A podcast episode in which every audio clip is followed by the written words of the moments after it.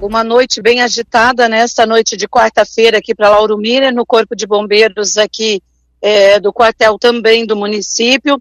O primeiro ocorrido aconteceu por volta das é, 19h30, né, sete e meia da noite, onde uma casa no bairro Bela Vista, uma casa em madeira, foi toda tomada pelas chamas, foi toda tomada pelo fogo, né, que, que aconteceu ali naquela residência é, antes mesmo que o Copom, né, porque é, é acionado o, o, a central do Corpo de Bombeiros, que não fica aqui na cidade, né, só para ressaltar, é, antes mesmo que fosse acionado lá para que viessem o, o, aviso de ocorrência aqui para o quartel, eles já estavam se é, saindo, se deslocando ali do quartel para atender, uma vez que fica muito próximo ali, né, naquela região. Então, onde fica o Corpo de Bombeiros. Foi utilizado 11 mil litros de água para combater as chamas. O proprietário da casa pediu que salvasse a parte de trás né, da residência, onde tem um pedaço de alvenaria, é, já que a madeira ela toma muito rápido as chamas, né?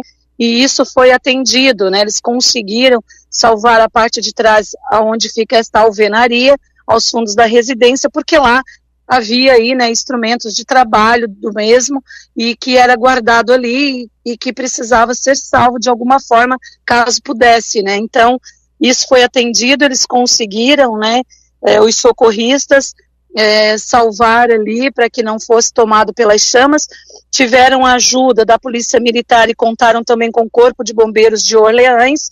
Então, esta ocorrência aí, né, é, que foi de maior proporção na cidade, e trazendo aí, né, dano total, perda total absoluta aí para o proprietário da residência, então, no bairro Bela Vista, antigo ali, Morro das Cabras, das Becas, como é conhecido, né, aqui em Lauro Miller, próximo ali à sede onde fica hoje o quartel do Corpo de Bombeiros e também o SAMU aqui de Lauro Miller.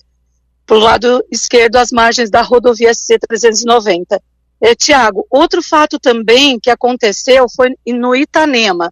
Ontem, por volta das 6 horas da tarde, né, alguém sem noção ateou fogo numa vegetação onde o calor, né, agora, por conta aí do, do, enorme calor que tem feito, isso se alastra, né? E ninguém ali cuidando, ninguém ficou ali. Uma que já é totalmente errado, né? E outra que coloca um fogo, sai do local e aí, né? É, por essa razão, é, ao terminar esta ocorrência no bairro Bela Vista, já imediatamente o Corpo de Bombeiros reabasteceu o caminhão, porque foi utilizado 11 mil litros, repito, de água na primeira ocorrência, se deslocando então para a região do Itanema, mais precisamente também na rodovia ali que liga Mina Nova ao Itanema, é, fogo na mata, vegetação, uma grande área atingida, né? E lá eles tiveram um trabalho um pouco maior, uma vez que a área é aberta, já estava também toda tomada ali pelo fogo e ficaram até por volta ali das duas horas da manhã, já desta quinta-feira, né, é, atendendo aquela ocorrência ali. Também contaram com a ajuda do Corpo de Bombeiros de Orleans e Polícia Militar. Então, é, somente indo para o quartel, reabastecendo e já atendendo essa ocorrência também, fogo em vegetação, área aberta, naquela região ali, Mina Nova Itanema. Então, ontem até por volta de duas horas da manhã, né? É, quando terminar a ocorrência ali, Tiago.